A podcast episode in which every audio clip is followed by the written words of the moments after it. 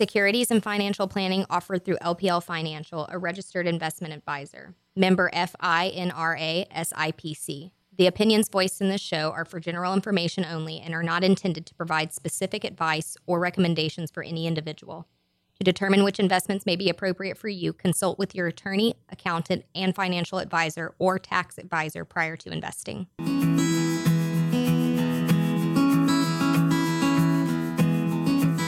Welcome to Planning for Win Financial Guidance in Life. I'm Kevin Pinkley. Thank you for joining us.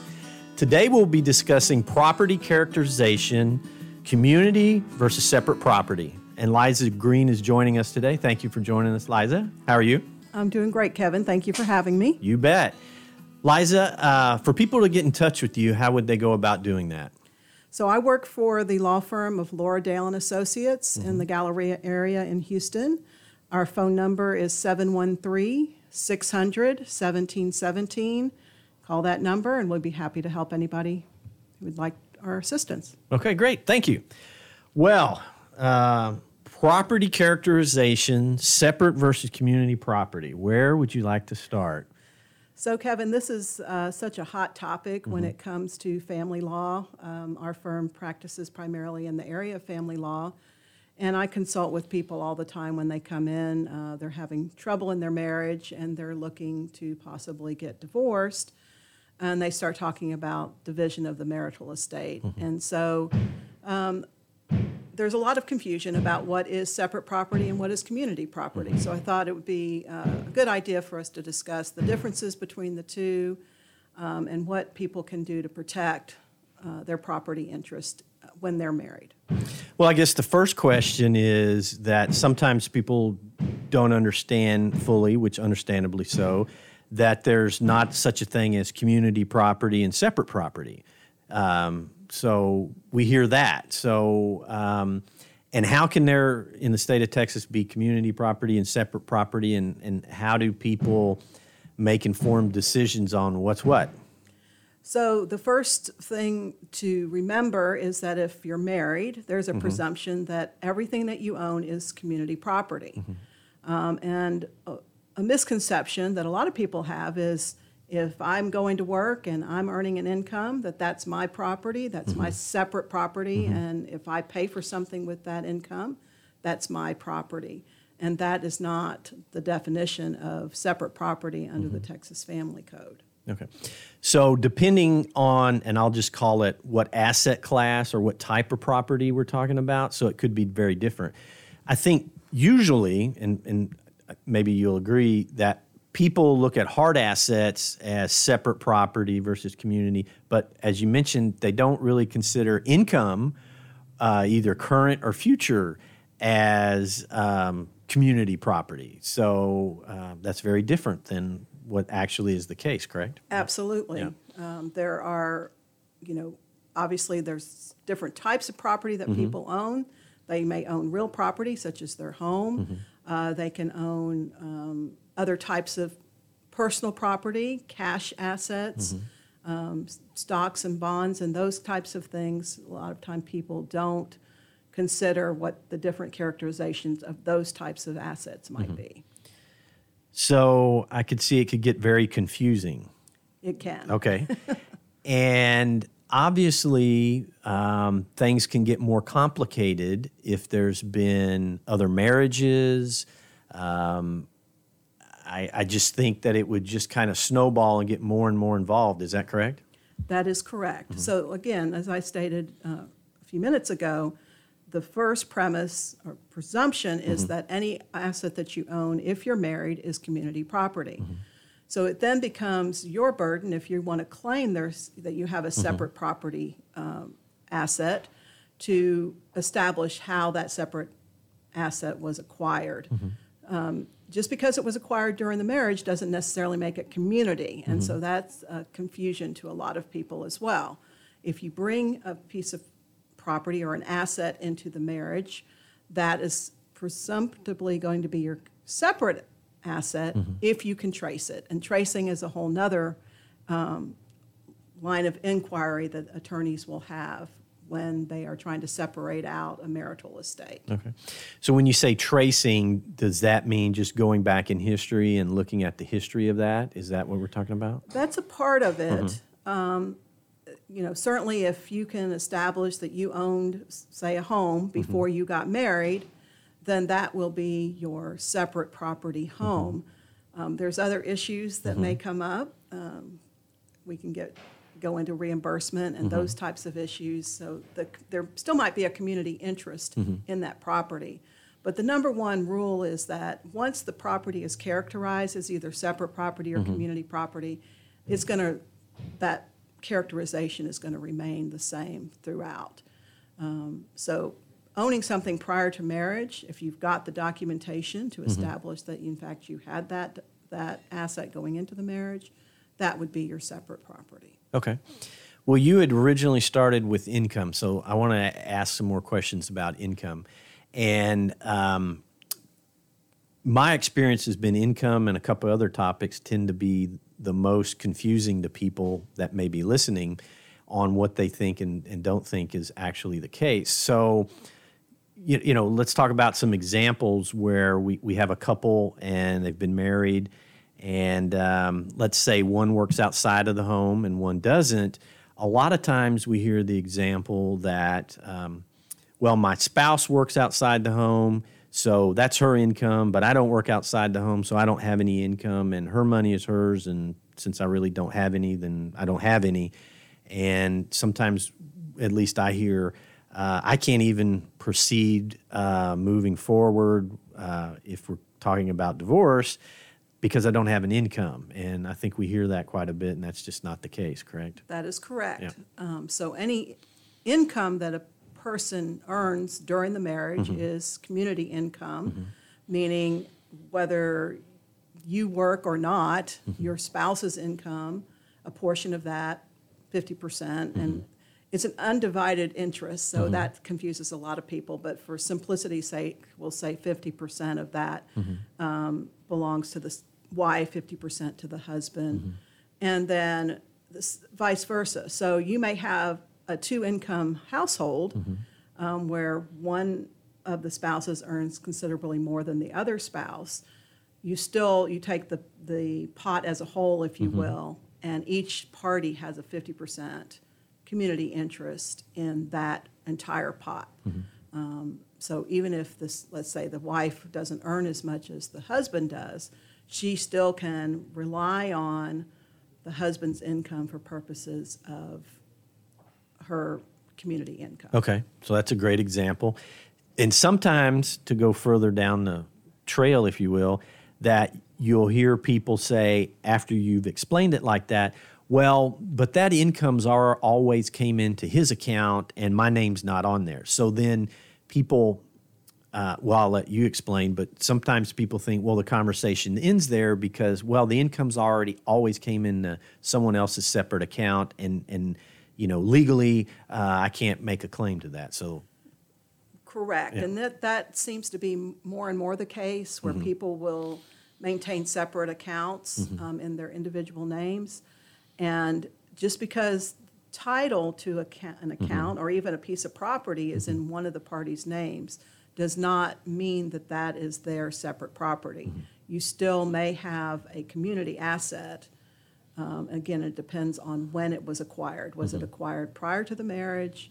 And if so, can you trace it? Mm-hmm. Or was it acquired during the marriage? And if mm-hmm. it's acquired during the marriage, it's going to be community, no matter whose name it's in. Right. Whether, you know, whether husband put 100% of his income into his account, wife still has a claim, uh, a community claim to that account. makes sense, but very confusing to people sometimes. Absolutely. A- And I think people sometimes like to have it that way, that um, kind of cloud things up, maybe. And um, not always, but I, I think uh, at least sometimes I see that more than we probably should. Um, so, income. Um, so, I'll lump this kind of in the same bucket. Sometimes we hear the same conversation if someone has a pension with a company. And usually I hear it explained something like, well, so and so worked for this company and it's their pension because I didn't work there. Is, is that how we should look at it or not? No, Yeah. Mm-hmm. um, that's definitely not the way that the law looks at it. Certainly, any interest in that pension that was, again, acquired Mm-hmm. prior to the marriage is that spouse's separate Mm-hmm. asset.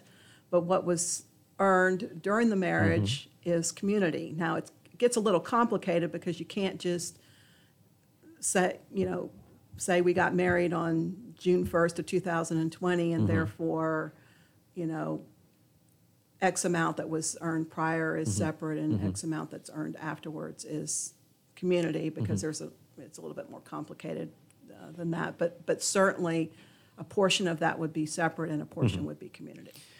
Well, that's just why people should reach out to counsel and have them really explain it because sometimes, as you said, it's complicated and involved. And in many cases, it's really worth the conversation because sometimes we're talking about substantial income over the period of years and, and the possible benefits that are there. And it's worth a conversation just to find out what the details are. It is absolutely worth a conversation. Um, I, I personally believe anybody who is contemplating marriage should have a discussion with counsel about what is separate property, what mm-hmm. is community property, mm-hmm. and how they might be able to protect mm-hmm. those assets. Um, and it, you know, usually when you have someone coming into your office for a premarital agreement, which I'm sure most of the listeners have heard of that, they think of someone with high dollar um, estate. But even someone who maybe has a modest estate may need to protect those assets. Um, and it doesn't necessarily mean that they have to do a premarital agreement, but there are certain things that they can do um, to be able to protect those separate assets that they're bringing into the marriage. Well, I'm, I'm glad you mentioned that. I, I think if someone would have asked me b- before I uh, saw some real case examples and maybe decades of history, is if someone would have asked me 30 years ago, you know, Kevin, how do you feel about some type of premarital agreement? I probably would have said, nah, you know. Um, but the reality of it, as you said, um, things can get complicated and sticky, and then just to have someone's wishes on paper is a good thing, and it leads to less confusion and possible disagreements later. And it's kind of a strange conversation uh, for people because you know you're going to be sharing things as a couple, but yet you know there's a page or two there or more, and I don't think it interferes with the relationship uh, it just helps clear things up, and I would recommend it in a lot of cases. Absolutely, and the way I look at it is kind of the rules of the game, if you mm-hmm, will. Mm-hmm. You know, what, what are the, going to be the rules, the financial rules mm-hmm. between the parties during the marriage? It doesn't necessarily mean that we're contemplating divorce, which is kind of the misconception of people when they think, oh, I, you know, this is all about what if we get a divorce, but it doesn't have to be that. It, c- it can be just what are the, going to be the rules of our financial estate uh, during the marriage. And it protects both parties. It's it's just not one sided. And sometimes I think people the first thing that pops in their head is, well, it's protecting this person but not the other, and it's it's not always the case. And um, um, do you think both sides should seek that advice? Because I think maybe we think sometimes, or at least I have in the past, that one party is seeking that protection, and uh, the other party should also. Absolutely, yeah. Both, both parties need to um, have their own counsel, um, look into what is coming into the marital estate and how to protect each individual's interest. So I wanted to reemphasize that. You mentioned both parties should have counsel. So would you suggest that both parties use the same counsel or different counsel? I would say each party needs their own counsel, independent counsel. There- okay, yeah. uh, So that there's no conflict. conflict of yeah. interest. W- Well, I, I mentioned that because from time to time, and I know you've seen it a lot more than I have, someone will sit down and say, uh, Hey, I signed this agreement. It made sense many years ago. Uh, we used their attorney, and I never had anyone else look at it. And then, not always, but sometimes uh, we really didn't understand what we were signing and how it could affect us decades later. And people uh, are shocked to understand. I mean, it's written in English, but they're shocked to understand what it really means. And 10, 20, 30 years later is not the time to really find out what it means. And I, I guess I would just say if they're seeking counsel, by all means, you need to seek your own, as you said. Yes. Absolutely, yes. Do, do you find that most people, if if you look back, you know, for, over the last ten or twenty years, that people have done that, or they've used the same person? I would say in most cases, people do use their own counsel. Okay. Uh, Now, I, I've heard stories of, well, I had my own counsel, but they, you know, they didn't really advise me, or I didn't understand what they were telling me, you know. But I would say in the majority of the cases that I've seen, people do have their own counsel. Right. Well, I think that's very good. Um, so, um, should you, you know, to get this counsel, should you have it prior to marriage or after marriage, or does it really matter? Or what's your thoughts? I mean, it doesn't really matter. You can do it after you're married, um, and it does. You can even do it many years after you're married if you choose to do so. Uh, I just think by doing it prior to marriage, it clears up a lot of issues and you know lessens the possibility of argument over the finances. Well, I was going to say if you had it afterwards and it was much afterwards, that might be a tough conversation to have. I don't know how you would start that conversation. Yeah, well, you know, there, there's a variety of reasons why you would want to do it down the road. Um, you know, I, I think the difficulty with doing it after the marriage, especially if it's significantly after mm-hmm. the date of marriage, at least typically what I've seen is it's because somebody has done something that has caused a, a mm-hmm. rift in the marital uh-huh. relationship. And so this is like, well, I'll agree to try to work on this mm-hmm. if you'll sign this agreement. And so, you know, there's, there's some argument that that's coercion into signing an, a, a contract because it is a contract between the parties. Well, I just had a question pop into my head that people might wonder: Do you have to sign an agreement either before or, a- or after some, you've been married? Do you have to sign that document? Of course not. Yeah. That, it's, a you know, you need to be signing it free, Right. know, Okay. of your own free will. Well, I, I think some people have thought that, uh, hey, I have to sign it or uh, I need to sign it. And uh, the short answer is you don't have to do either. You don't need to and you don't have to. There may be good reason to, but again, you have to have someone look it over to see if it's in your best interest or Absolutely. not. Yeah, okay. Yes. Well, uh, um, well, I got to ask, what's the longest you've seen uh, after a marriage that someone's came in with an agreement? The longest I've seen, I think, is around 24 years. Really? Okay. Yes. Right. I was just curious. That's uh, that's pretty good stretch there. Yeah. Yeah. And I'm su- yeah, I'm sure that was an interesting conversation. um, okay. Well, we've talked about income. Um, I think, at least from what I've heard in the past, um, then another area that tends to be confusing is the household. Yes. And household can be the primary residence uh, or not. It can be rental property. It can be the combination of things. And um, so there's how do we sort out, or what's a good rule of thumb when we're looking at community versus separate when we're talking about the household? How does that work generally? Well, you know, there, when you're living in a home together, Mm-hmm. there's a um, community interest in the homestead. Mm-hmm. And so, community interest in homestead doesn't necessarily equate to community interest in Mm-hmm. the asset. Uh, you could be, if husband, say, had a home before you, before the marriage and wife moves in, Mm-hmm. wife then acquires a community interest in that homestead because Mm-hmm. they're residing there together, but it's still husband's separate property. Mm-hmm. And I mentioned a little bit earlier about a reimbursement. If the community, if then they decide, you know, hey, we need to remodel this kitchen or put a pool in the backyard or, or, you know, take, make any kind of improvement to the property, then, then a reimbursement claim could arise where the community has a right to ask the separate estate to reimburse for the increased value to that separate property.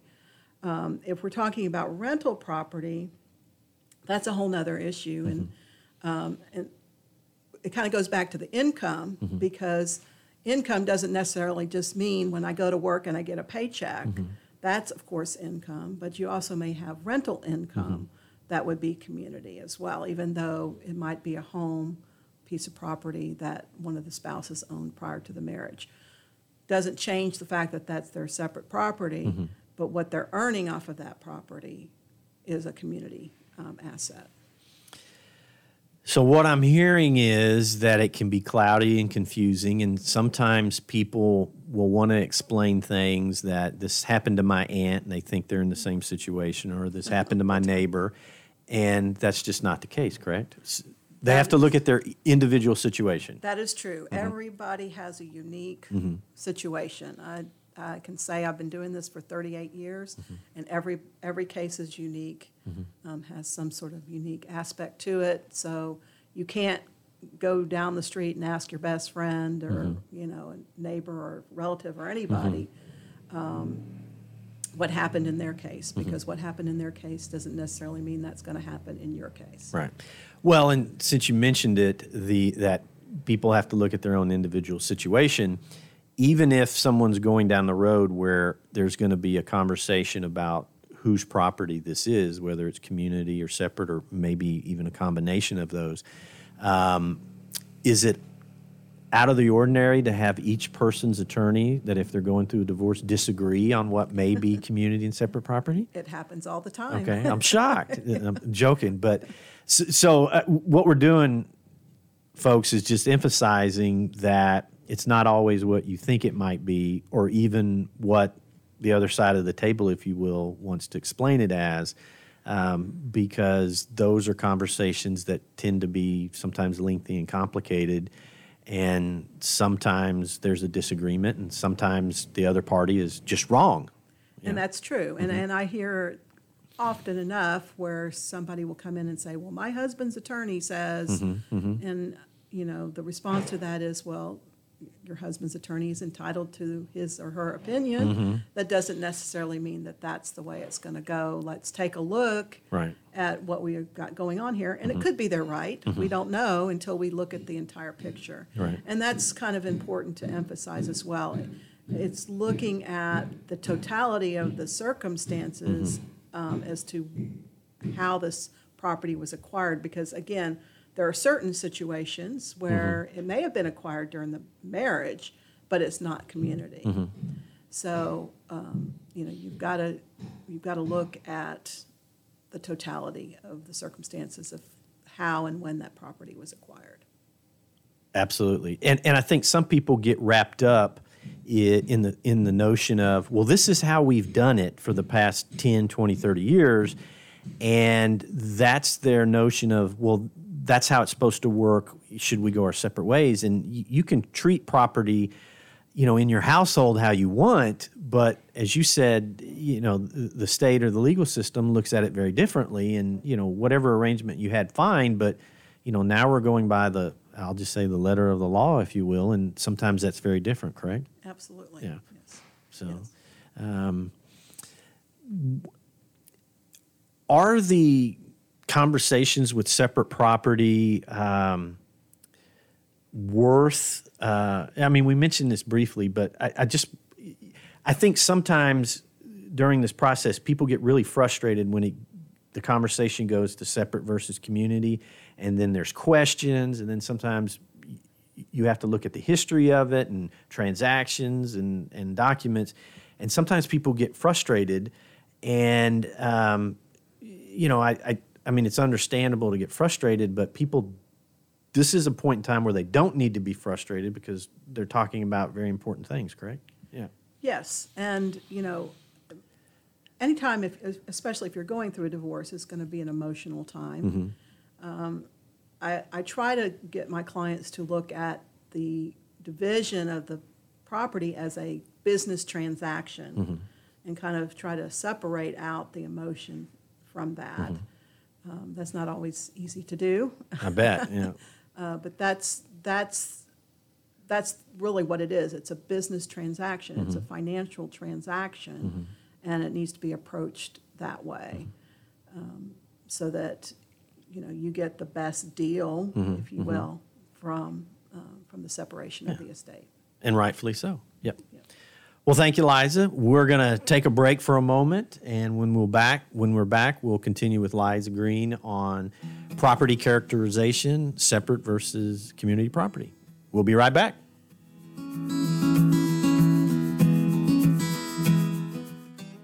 Second Saturday Divorce Workshop provides unbiased information to help you understand your options and move forward with your life. This divorce workshop is for you if you are contemplating divorce, in the process of divorce, already filed for divorce, or post divorce. You will explore the emotional, legal, and financial aspects of divorce from professionals who have guided others through divorce. For more information on this divorce workshop, contact secondsaturdaywoodlands.com or call 832 375 0900.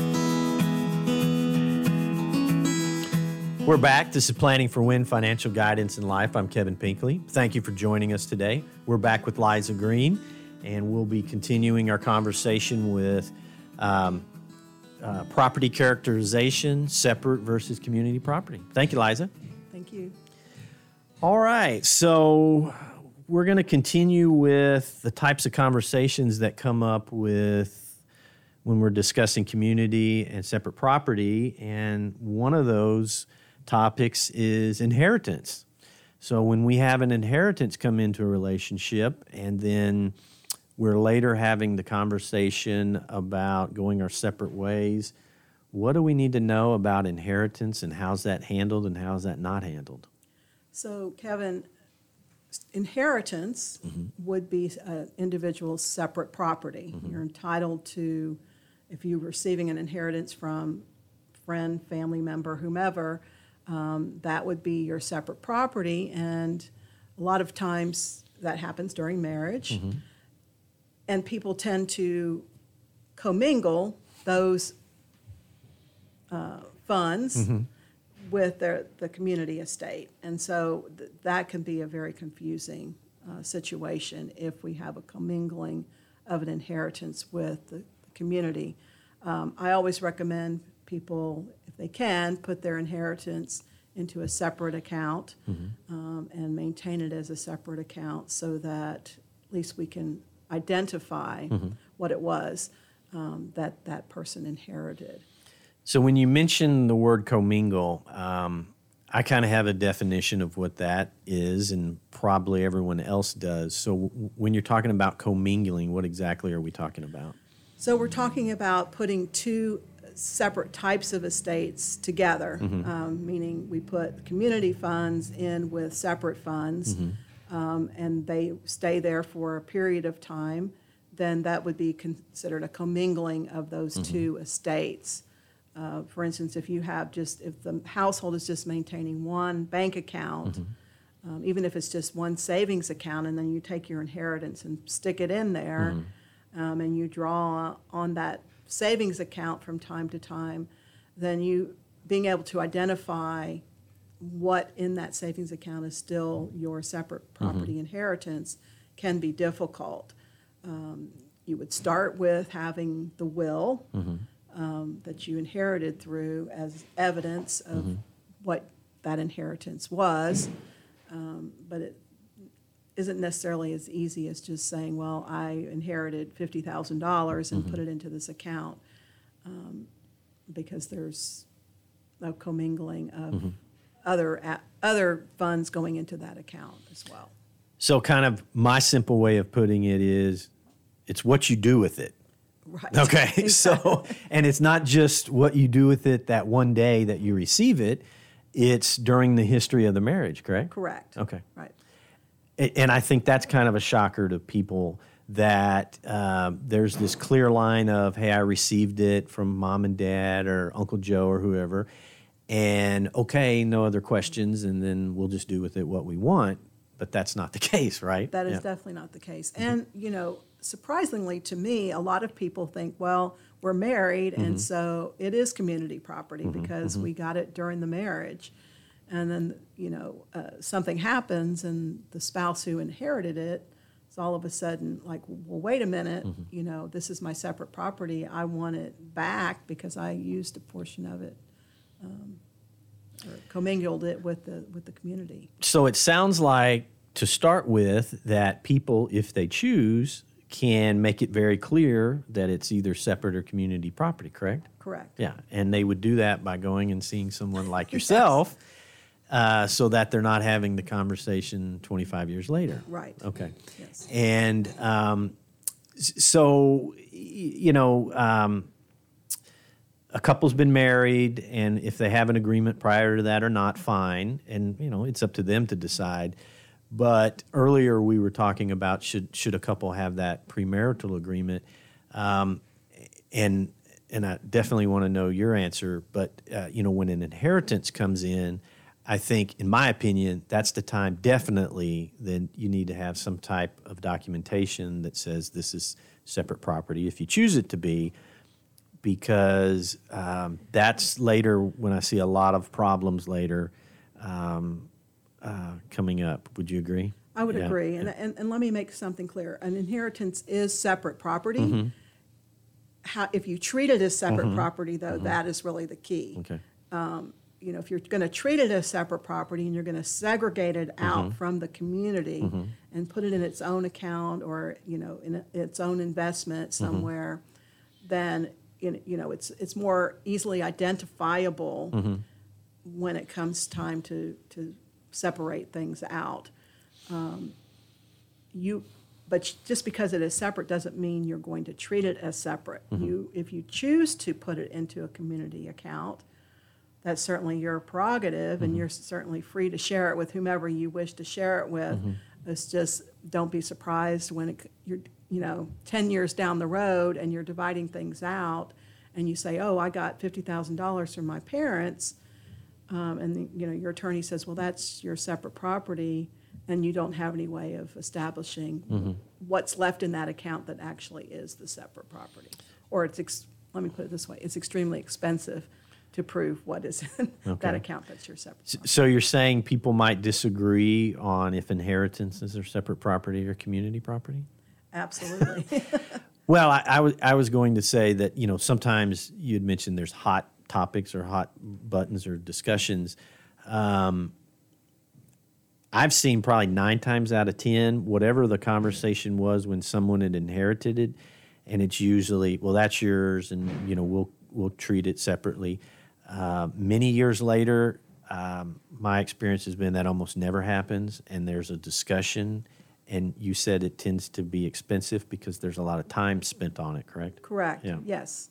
Um, You know, there could be some, uh, you know, we talked about tracing earlier. Mm-hmm. Um, If you have to go back and trace what's in that account to what's, was put in as community, what was put in Mm-hmm. as the separate inheritance, um, that could be an ins- expensive endeavor.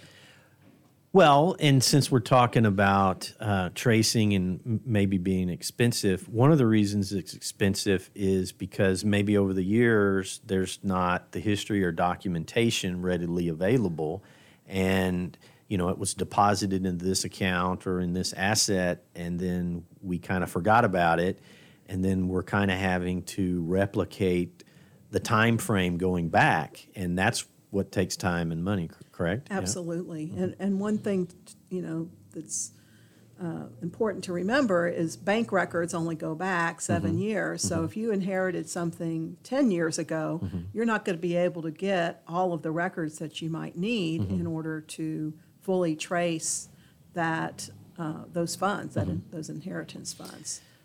So, Liza, you mentioned bank records, so that would be a place that someone would go to.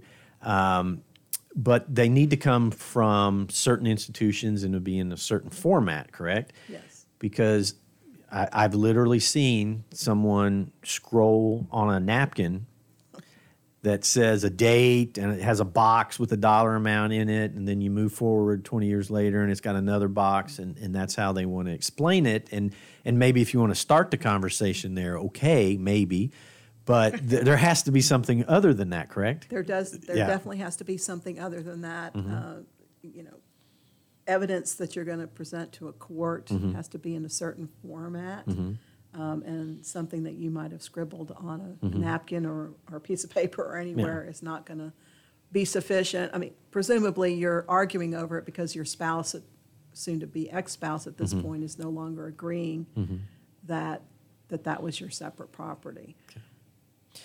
So I'm imagining a scenario that sometimes the uh, inheritance uh, conversation comes up for a couple, but then if we put in um, other marriages and other families and other children, regardless of their age, I would think that conversation just becomes even more important then, correct? Or or could be, it yeah. It, it could definitely be Yeah. um, a lot more important, and and not even um, in strictly the, um, the divorce scenario. Mm-hmm. Um, I, I see it in probate as well, where there's you know, especially if you've got children from other marriages, Mm-hmm, um, former spouses, those kinds of things where um, it's unclear, you know, what funds are in a particular account are Mm-hmm. that person's separate or, and/or community um, asset. So it comes up when people are settling estates, also, not Yes. just in divorce. yeah. Correct.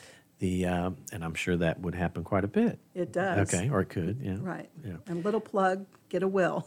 Okay, Have a yeah. will. the uh, no, it makes sense. The um, so when we're talking about the tracing, um, I mean, is that something the client can do, or where? How does one go about that process, just so that they can kind of get a heads up? It starts with the client Mm-hmm. because it starts with them being able to bring the records Mm-hmm. necessary to um, start the tracing process. Mm-hmm. And it depends on what the asset is. It depends on how long ago Mm-hmm. um, it was received. You know, if it was an inheritance, like I said, if it was received three years ago, Mm-hmm. um, it might be something that's easily ascertainable from Mm-hmm. the client's records without having to go to the expense of hiring an expert to do the tracing.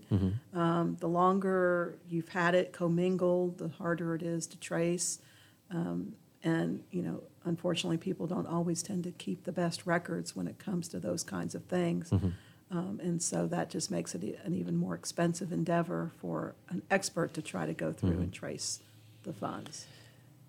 An inheritance can be other assets other than what we would just call money, money in an account. Correct. Absolutely, Yeah. yes. You could have, uh, you know, inherit a piece of property, Mm-hmm. um, really anything you can inherit. Mm-hmm. And so, you know, there is also, you know, a, a situation, let's say you inherited a house Mm-hmm.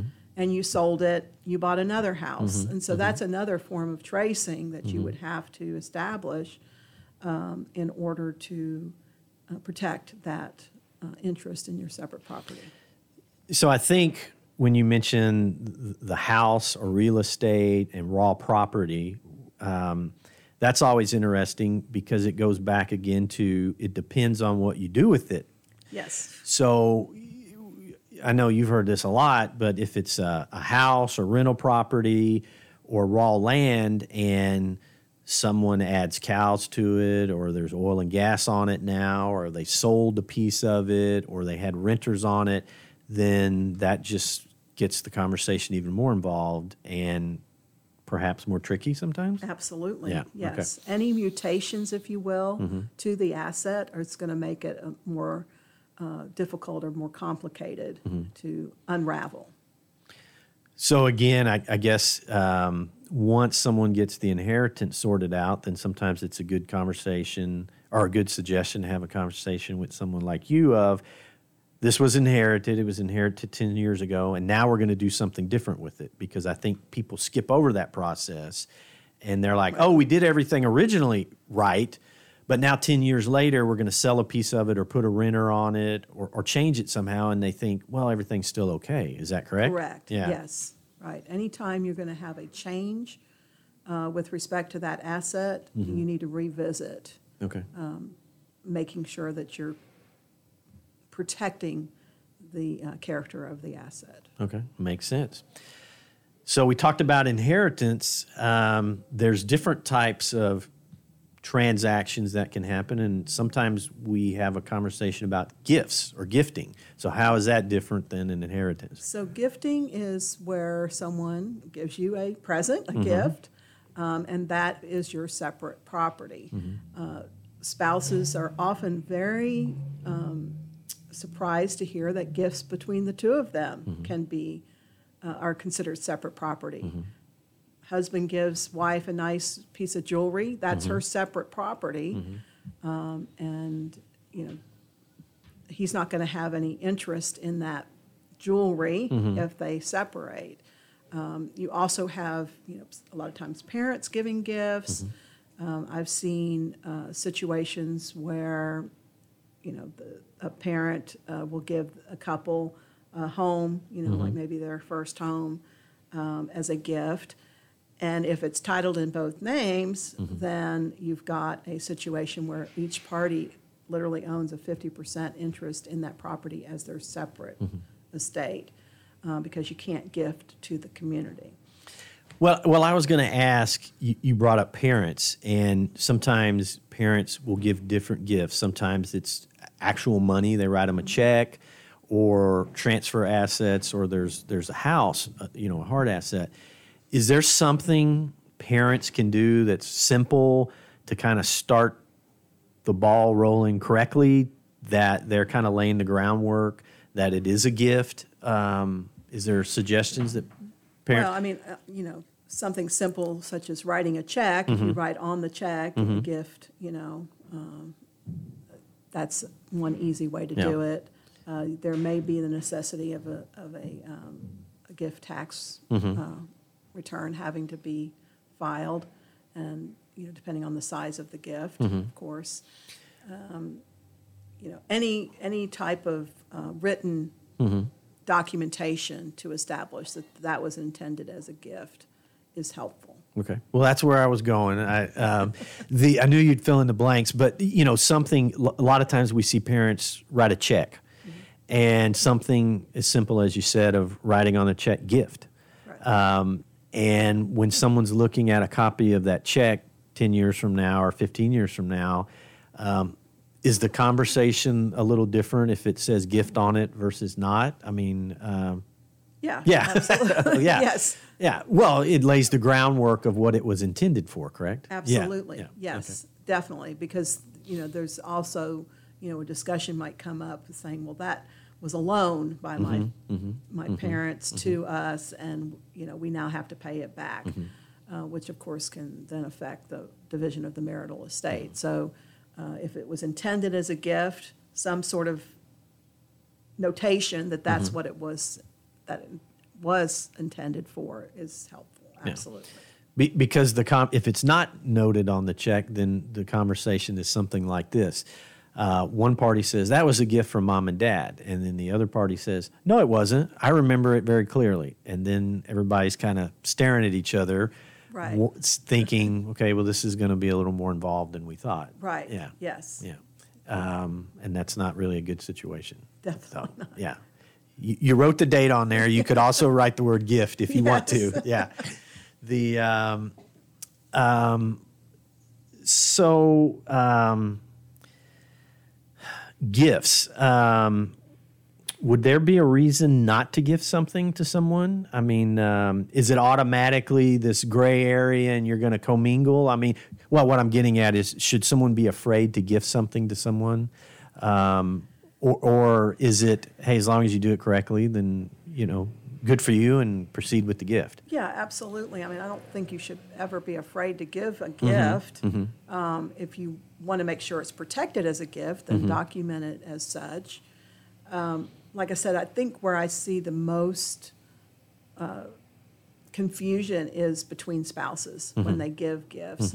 And even, you know, writing checks for some purpose. Mm-hmm. I've seen where, you know, a spouse will write a check for, you know, out of their separate, they've got their separate account all Mm-hmm. set up properly, and they write a check to their spouse, meaning it for specific thing that they've discussed that they're going to purchase, for instance, and that spouse then says, well, that was a gift to me. Mm-hmm. You know, we use that for, to buy a car, and that's now my separate property car because it was a gift mm-hmm. and not a mutation of the separate estate of the, of the signer of the check.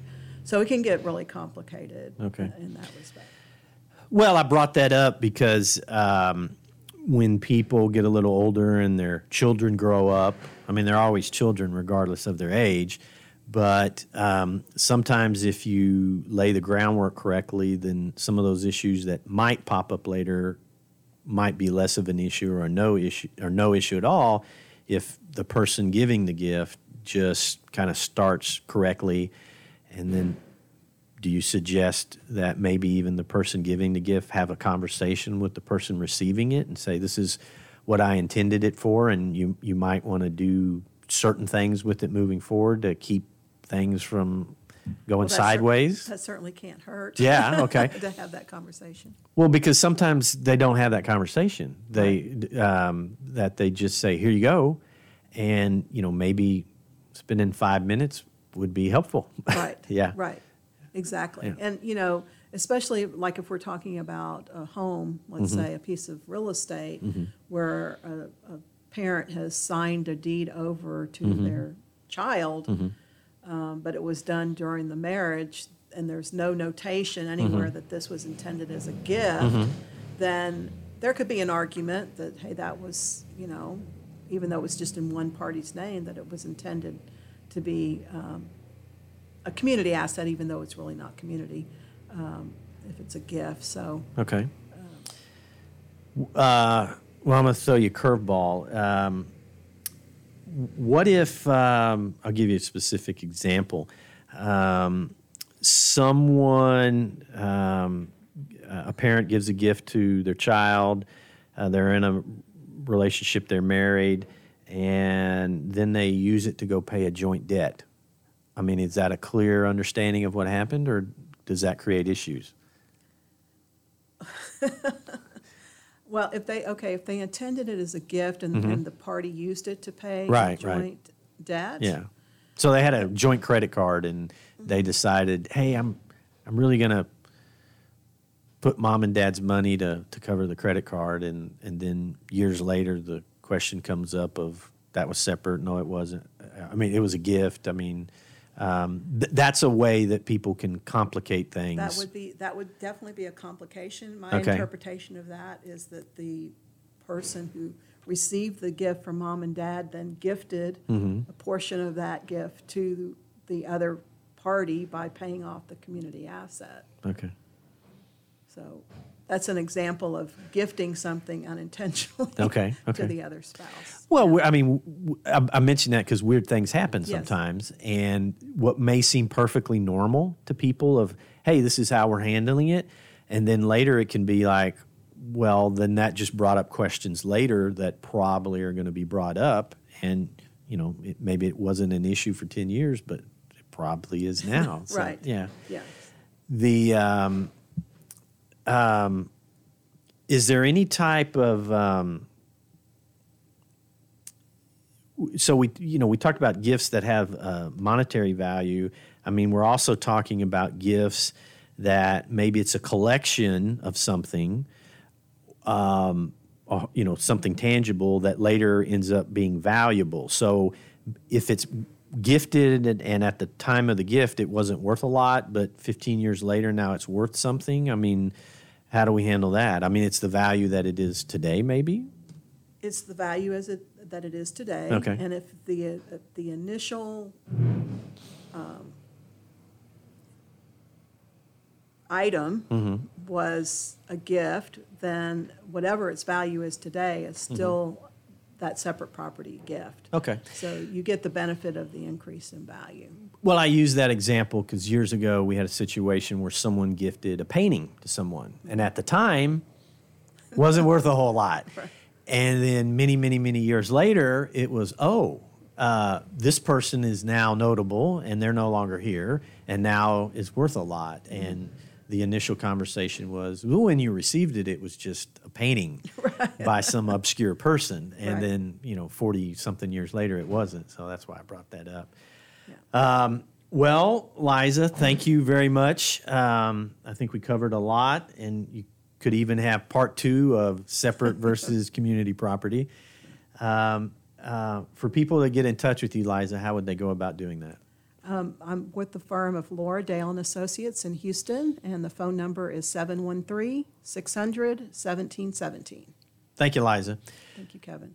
Thank you. This is Planning for Win Financial Guidance in Life. Uh, you can catch us the last Tuesday of the month at 1 p.m., and you can always check us out online at uh, Lone Star Community Radio. Thank you very much.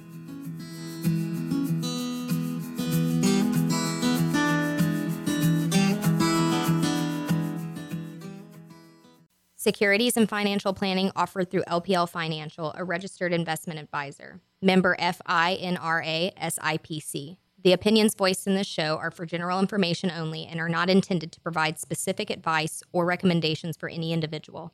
To determine which investments may be appropriate for you, consult with your attorney, accountant, and financial advisor or tax advisor prior to investing.